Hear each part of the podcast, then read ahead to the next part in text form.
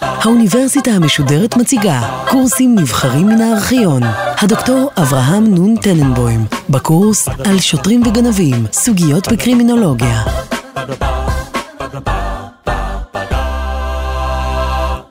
בשיחתנו היום נדון בתיאוריה הקלאסית בקרימינולוגיה. אבל לפני כן, נחזור קודם לכן בקצרה על המסגרת הכללית שעל פיה סיווגנו את התיאוריות השונות. כפי שהסברנו כבר בהרצאה קודמת, מקובל לדבר על שלוש פרספקטיבות. הללו הם הקלסיקנים, הפוזיטיביסטים והרדיקלים. נסביר בקצרה, הקלסיקנים רואים את העבריינות כהתנהגות נבחרת. הם מאמינים בבחירה חופשית ורציונלית. זאת אומרת, אנשים בוחרים בין קווי התנהגות חילופיים, והם בוחרים מרצונם החופשי להיות עבריינים. איש לא הכריח אותם לכך. בדרך כלל, כדי להשיג טובות הנאה כלכליות או אחרות. הפוזיטיביסטים טוענים שהעבריינות היא תופעה נגרמת. הרבה סיבות יכולות לגרום לעבריינות, הללו יכולות להיות סיבות ביולוגיות, פיזיות, חברתיות, אבל ההתנהגות נגרמת. העבריין איננו עצמאי להחליט, אלא העבריינות היא תוצאה של גורמים מעבר לשליטתו. הרדיקלים למיניהם, שהם גם הפחות מקובלים, מתרכזים לאו דווקא בעבריין עצמו, אלא יותר בהתנהגות החוק הפלילי, הסיבות לחקיקתו, לאכיפתו וכן הלאה.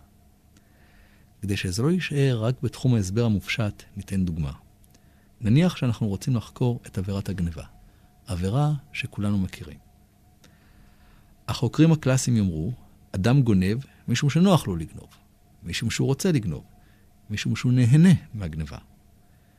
לכן, אם אנחנו רוצים למנוע גניבה, השאלה תהיה איך להעניש אותו, איך לפגוע בו, איך לגרום לו סבל כך שלא ישתלם לו לגנוב. הפוזיטיביסטים, לעומת זאת, מנסים להסביר מדוע אנשים גונבים. ואז יהיו להם הסברים מסוימים. למשל, הוא חונך לא כיאות, הייתה השפעה של חברים רעים, הוא בן למשפחה ארוסה, הוא עני, וכן הלאה. כדי לפתור את בעיית הפשע, לשיטת הפוזיטיביסטים, אין צורך בענישה, אלא יש לזהות ולפתור את אותן בעיות שגרמו לפשע. הרדיקלים יבחנו נקודה אחרת לגמרי.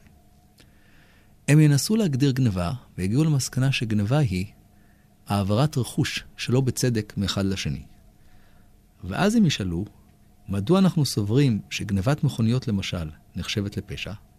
לא רק לפשע, אלא לפשע חמור. אבל פעולות אחרות, כגון ויסות מניות, נוכלויות של בנקים, קרטלים והתנהגויות אחרות שגורמות לרכוש שעובר מאחד לשני שלא בצדק, אינם פשע. התשובה של הרדיקלים למיניהם היא פשוטה. פריצות, גנבות, גנבת מכוניות נעשות על ידי עניים, בעוד שעבירות של מעילות, שחיתות וכן הלאה נעשות על ידי עשירים. לדעתם, ההבדלים בפשיעה בין עניים ועשירים נובעים מהצורה בה מיושם החוק הפלילי, ולא מההבדל בהתנהגות בין יחידים. כמובן, הדרך לפתרון היא שינוי מבנה החברה. שוב, ראינו פה שאלה שלכאורה היא פשוטה וטריוויאלית, אבל כל מסגרת מטפלת בה בצורה שונה. התיאוריה שנדון בה היום תהיה התיאוריה הקלאסית. זו שדוגלת ברצון חופשי ובבחירה. אבל בשביל להבין את התיאוריה הקלאסית, צריך להכיר את מערכת המשפט של אותה תקופה. עד לתקופת ההשכלה, ואנחנו מדברים על המאה ה-18 לערך, האידיאולוגיה הייתה שהעבריין הוא לא רק עובר על החוק ופוגע בחברה, אלא גם חוטא דתי נגד האלוקים. מטרת הענישה היא לא רק למנוע עבריינות, אלא גם לתקן את נשמתו של העבריין. וזה נעשה בין השאר על ידי איסורי הגוף.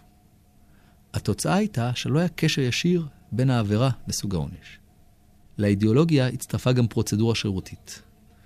פחות או יותר עד למהפכה הצרפתית, בכל אירופה לא היו חוקים פליליים כתובים. לא היה סדר דין פלילי. וכל ההליך היה מוזר למדי. החקירה התבצעה על סמך עדויות סודיות, והיה שימוש רב ונרחב בעינויים לשם הוצאת הודאות. לשופט היה כוח עליון ואבסולוטי, שאותו הוא הפעיל לפי שרירות ליבו. העונשים היו חמורים וכללו עונשים אכזריים כגון החתמת הגוף, צריבות, קטיעת איברים וכו'. לא רק שהעונשים היו קשים, אלא גם הופעלו בצורה מפלה על פי השתייכותו החברתית של הנאשם. בשלהי אותה תקופה פעל המרכיז האיטלקי בקריה, איש תקופת ההשכלה שהוא המזוהה ביותר עם האסכולה הקלאסית. בקריה היה בן הבכור של משפחה איטלקית עמידה ואריסטוקרטית, וקיבל חינוך טוב וקפדני. באמצע שנות ה-20 שלו הוא התחבר עם מספר צעירים אחרים, שנפגשו לעיתים מזומנות לדון בשאלות של ספרות ופילוסופיה. בפגישות אלו הם גם העלו הצעות שונות לתיקון העולם, וחברים בקבוצה הזאת קיבלו מטלות שונות. בקריה קיבל באופן מקרי את המשימה לכתוב על ענישה, תחום שלא הבין בו מומה עד אותה תקופה. לצורך כך הוא נעזר בחברי התקופה, שאחד מהם היה אחראי על כל בתי הכלא במילאנו. את המשימה הוא קיבל במרץ 1763, וסיים אותה ב-1764 בגיל 26, כשפרסם באיטלקית את הספר שתרגמו לעברית נושא את השם על פשע וענישה. בבסיס הספר עמדה תורתו הפילוסופית של בקריה. ראשית, הוא טען שהבסיס לכל חוק צריך להיות מה שמכונה, במרכאות, האמנה החברתית. הרעיון שכל בני האדם מסכימים ביניהם על החוק, ורק בהסכמתם יש צידוק לחוק. שנית, הוא התבסס על הרעיון התועלתני שמטרת החוק היא להביא את מרב העושר למרב האנשים. התזה של בקרי הייתה שמערכת אכיפת החוק של ימיו איננה פועלת לפי העקרונות הללו, ולכן היא לא צודקת, היא לא יעילה ולא נכונה. והיא אפילו גורמת ליותר פשיעה. טענתו העיקרית של בקרי הייתה שאם נשמור על כמה עקרונות בסיסיים, הפשע היה נמנע. מה היו העקרונות של בקריה? ראשית, הוא טען שהחוק צריך להיות מתאים לאמנה החברתית ומבוסס על הסכמה. לא חוק שטוב יותר לקבוצה זו או אחרת מהאוכלוסייה. שנית, המחוקק ולא השופט צריך לקבוע גם את החוק הפלילי וגם את העונש. לנו כמובן זה נראה טבעי, אבל צריך לזכור שבאותה תקופה לשופט היה שיקול דעת נרחב, והוא קבע את העונש והרבה פעמים גם את החוק. שלישית, הענישה צריכה להיות מבוססת על עקרון הנאה וסבל. דהיינו, ההנחה היא שהעבריין מפיק הנאה מהפשע, ולכן הענישה צריכה להיות סבל מסוים שיעלה על מידת ההנאה שיקבל. רביעית, עיקרון שלנו נראה היום מגוחך, אבל אז הוא היה חדשני, הענישה צריכה להיות תלויה בפשע ולא במעמד העבריין. כלומר, לא ייתכן שאדם שמעמדו גבוה והוא אציל, יקבל עונש שונה מאדם אחר רק בגלל שמעמדו נמוך יותר. חמישית, העונש צריך להיות בפרופורציה למעשה. אין טעם ותועלת בעונש חמור על עבירה פרוטה. במיוחד התייחס בקריירה לעונש המוות, שבאותה תקופה ניתן הן על עבירות חמורות והן על עבירות פרוטות יחסית. בקריירה סבר שאין טעם בעונש מוות משום שהוא איננו מרתיע ואיננו יעיל. בקריירה הגדיל לעשות וטען שאם העקרונות האלה ייושמו במערכת אכיפת החוק, סביר להניח שרוב הפשע ייעלם. אם נבדוק במבט מודרני של המאה ה-21 את הנקודות שהזכיר בקריה, רובן תראינו לנו היום מובנות מאליהן. רוב הציבור הישראלי והמערבי יסכים עמן מבלי לחשוב פעמיים.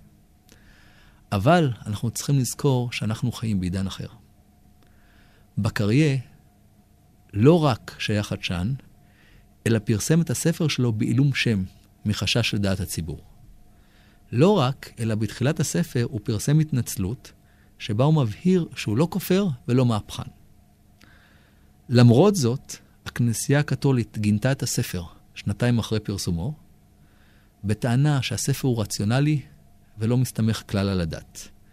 יתרה מזאת, הספר נכנס לאינדקס הספרים האסורים בכנסייה הקתולית, ונשאר שם קרוב ל-200 שנה עד שהוצא ממנו. אבל למעשה, למרות תגובת הממסד והכנסייה, גם באותה תקופה היו הרבה מאוד אנשים שהסכימו מרעיונותיו של בקריה. הספר שלו תורגם תוך שנתיים לצרפתית, תוך שלוש שנים לאנגלית, והרעיונות התפשטו במהירות לכל אירופה, כולל ארצות הברית. לא ברור לגמרי מה הסיבות לפופולריות של בקריה, אבל סביר להניח שתרמה לפופולריות הזו העובדה ששתי מהפכות אירעו סמוך להופעת הספר. המהפכה האמריקאית אירעה בשנת 1776, והמהפכה הצרפתית בשנת 1789. המהפכנים בשתי המקומות ראו בספר של בקריה את חזית המחקר והמחשבה של אותה תקופה. הרעיונות שלו נתפסו כרעיונות שצריכים להנחות כל קוד פלילי. ואכן, בשנת 1991 אומץ קוד פלילי חדש בצרפת, אחרי המהפכה, שמבוסס בעיקרו על רעיונותיו של בקריה. את הפופולריות של בקריה ניתן להסביר אם נזכור את הפופולריות של פילוסוף אנגלי בן זמנו יחסית, ג'רמי בנטהאם. בנטהאם היה תועלתן. הוא דגל בשיטה פילוסופית שעל פיה צריך להסב את מקסימום עושר למקסימום האנשים. לטענתו, אדם הוא יצור חופשי שמנסה להגביר את ההנאה ולהפחית את הסבל. לאדם יש בחירה חופשית, והוא בוחר בפשע משום שהוא רוצה להוסיף לעצמו הנאה. אם כך, הדרך למניעת הפשע מאוד ברורה. כל שאנחנו צריכים לעשות הוא לגרום לו עונש, שיגרום סבל, שיעלה על ההנאה שהוא יכול לקבל ממעשה הפשע. בנטם האמין במשך תקופה ארוכה למדי שכל מה שאנחנו צריכים לעשות הוא למצוא את אותו דקדוק במרכאות, או חשבון במרכאות, שיסביר לנו מהי ההנאה ששואב כל אדם ממעשה, ומה הסבל שנגרם לו על ידי עונש. לשיטתו של בנטהאם, ברגע שנצליח לחשב את אותו חשבון במרכאות, או דקדוק במרכאות, נוכל למצוא את התשובה הסופית והאולטימטיבית לפשע. השילוב של שניהם ביחד, בקריה ובנטהאם, שניהם מאוד מפורסמים בזמנם, הביא לכך שבסוף המאה ה-18 הגישה הקלאסית השתלטה על כל דרך החשיבה של העולם המערבי. אם נבקש לסכם את בקריה ואת בנטהאם, נראה שישנם כמה עקרונות בשיטה הקלאסית, ונחזור עליהם שוב. העיקרון הראשון הוא בחירה חופשית. הם מאמינים שניהם שלאדם יש בחירה חופשית, והוא יכול להחליט כיצד להתנהג. העיקרון השני הוא שהוא לא רק מחליט איך להתנהג, אלא האדם חושב בצורה רציונלית. העיקרון השלישי הוא שאדם מנסה למקסם את הנאתו ולהפחית את הסבל. לכן מזה נובע שהוא מפחד מעונש. והסיבה שאדם לא עובר על החוק היא פשוט פחד מענישה. התוצאה היא שהתיאוריה הקלאסית מתרכזת בעיקר בהרתעה. זאת אומרת, אנחנו יודעים למה אדם עבריין, והשאלה שלנו היא איך נוכל להרתיע אותו מלעבור את העבירות. חלק גדול מהמחקר בתיאוריה הקלאסית התרכז לכן דווקא בענישה. אבל להרתעה יש רכיבים שונים. גם ראשוני הקלאסיקנים דיברו על שלושה רכיבים מקובלים בענישה כקשורים להרתעה. הרכיבים הללו הם נפרדים, והם חומרת העונש, ודאות העונש ומהירות העונש. זאת אומרת, כדי שעונש ירתיע, הוא צריך להיות חמור. אבל לא מספיק שהוא חמור, אלא הוא צריך להיות ודאי. מדוע? משום שאם אדם חושב שהוא לא יקבל עונש בכלל, אז זה לא משנה לו מהי חומרת העונש. וכמובן, צריך שהעונש יהיה מהיר. כל מה שאמרנו עכשיו נראה נכון אינטואיטיבית, אבל השאלה אם זה גם נכון מעשית. עובדתית, רוב הנהגים שרואים לידם ניידת משטרה בוחנים את המהירות, באופן אינסטינקטיבי, פשוט בשביל להיות בצד הבטוח. אז זה אומר אם כן שיש ממש בהרתעה. מצד שני, כל בתי הסוהר מלאים באנשים. חלק נכנס ויוצא מבית הסוהר מספר פעמים. לכן נראה לכאורה שהעונש לא מרתיע. אין פלא לכן שהמחקר המודרני ניסה לבדוק כמה הנחות ביסוד ההרתעה, ובעיקר, האם עונש חמור אכן מרתיע. השאלה הזאת היא לא רק תאורטית, היא מאוד פרקטית. מפעם לפעם צצה ועולה השאלה של החמרת הענישה בעבירות מסוימות. תמיד ישנה עבירה תורנית שמרגיזה את הציבור. לפעמים אלו עברייני מין, לפעמים עבירות נגד קטינים, לפעמים אלימות במשפחה. תמיד צצה ועולה קריאה שיש להחמיר את הענישה, להכניס את העבריינים לכלא לתקופה ארוכה יותר, וכן הלאה. השאלה היא אם אכן החמרת הענישה יש לה אפקט הרתעתי כלשהו. בעניין זה נעשו ניסויים, ומקובל כיום בין רוב חוקרי ההרתעה, שמה שחשוב זה לאו דווקא חומרת הענישה, אלא ודאותה. דהיינו, יותר חשוב שהעונש יהיה ודאי מאשר שהוא יהיה חמור. אם העונש איננו ודאי, ואם יש סיכוי טוב שהעבריין כלל לא ייתפס, חומרת העונש איננה רלוונטית. מדוע? משום שהעבריין לא חושב שהוא ייתפס. אני אתן דוגמה. נניח שיש סיכוי של 10% להיתפס, והעונש הוא שנת מאסר. גם אם יגדילו את העונש לשנתיים מאסר, חמש שנים מאסר, עשר שנים מאסר, ההשפעה תהיה שולית, משום שהעבריין בכלל לא חושב שהוא ייתפס, ולכן הוא כלל לא עושה חישובים של חומרת העונש. ואם אנחנו מדברים על עבירות כגון גנבת מכוניות, שהסיכוי להיתפס הוא 3% או 4% או 5%, אז ודאי שחומרת העונש איננה רלוונטית. ישנן מספר בעיות לגבי ההרתעה. אחת מהן היא שבעבירות רבות קשה לחשב רווח והפסד. לדוגמה, עבירות של שוד, בעיקר שוד בנקים, גנבי מכוניות, פורצים, מסתבר שחלק מהעבריינים עוברים את העבירות לא רק בשביל התועלת הכספית, אלא הם פשוט נהנים מהמתח, ההתרגשות והשליטה שיש להם במהלך העבירה. אם זה המצב, קשה מאוד לחשב מה מרתיע ומה לא מרתיע וכמה מרתיע. בעיה אחרת, מעבר לעונש של בית המשפט, ישנן סנקציות לא פורמליות. ואני אסביר. ינסה כל אחד מהמאזינים לחשוב לעצמו מה ירתיע אותו מלגנוב. מסתבר שמה שמרתיע הרבה אנשים זה לא הפחד מבית המשפט, לא הפחד מהמשטרה. זה יותר הסטיגמה החברתית הנלווית לכך. הפרסום בעיתון, מה תגיד החברה, מה יגידו ההורים, מה תגיד האישה, מה יגידו החברים בעבודה. אלו דברים שקשה מאוד לחשב אותם, והם גם שונים מאוד מאדם לאדם.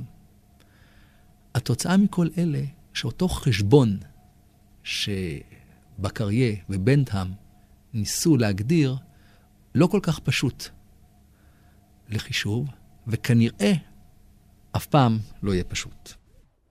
אני אתן עכשיו דוגמה למקרה שבו ניסיון להרתעה מוביל לתוצאה אחרת לחלוטין. בארצות הברית, בתחילת שנות ה-90, חוקקו מספר חוקים שאולי בהשאלה מעולם הבייסבול קראו להם שלוש פעמים ואתה בחוץ. מה החוקים האלה אמרו? החוקים האלה גרסו שמי שנידון פעם שלישית על עבירת אלימות חמורה, נידון למאסר עולם או לפחות 25 שנה. ההיגיון שמאחורי החוקים היה שכיוון שהעבריינים ידעו שאם יתפסו אותם עוד פעם אחת, הם יישלחו למאסר לתקופה ארוכה, מן הסתם העונש ירתיע אותם.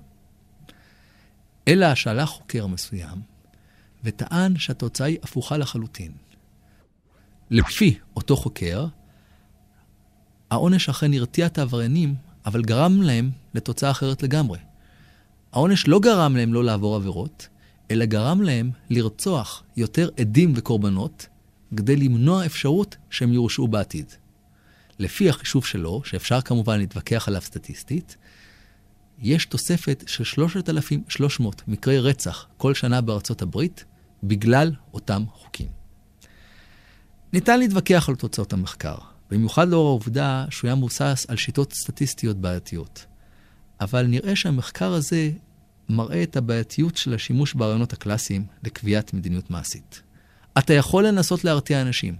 בכלל לא ברור שאתה יכול לנבא מראש את התוצאה. לסיכום ההרצאה כיום, אני רוצה לחזור בקצרה על התיאוריה הקלאסית. נדמה לנו שהתיאוריה הקלאסית מתבססת על כמה עקרונות פשוטים. הטענה שלאדם יש רצון חופשי, שהוא פועל ברציונליות, שהוא מנסה למקסם את ההנאה, ומזה נובעת כמובן התיאוריה כיצד למנוע ענישה. הביקורת שביקרנו את התיאוריה הייתה שלמרות שהתיאוריה נשמעת הגיונית, מבחינה פרקטית היא קשה מאוד ליישום. אבל יש נקודה אחת מאוד חשובה שכדאי לנו לזכור. למרות כל הביקורת, כל מערכת אכיפת החוק שלנו מבוססת על מודל ההרתעה. כל מערכת אכיפת החוק בעולם המערבי בכלל, ובישראל בפרט, מתבססת על ההנחה שאדם הוא יצור רציונלי, ואם מכאיבים לו, ואם גורמים לו סבל, הוא נמנע מהתנהגות. זו תפיסה אינטואיטיבית, שלמרות שהיא לא לגמרי מחוזקת במחקר, קשה מאוד להתמודד עמה. זו, זו הסיבה שלמרות כל מה שטענו נגד ההרתעה, אין ספק שהגישה הקלאסית לענישה היא הגישה המרכזית במערכת החוק והאכיפה עד ימינו אלו.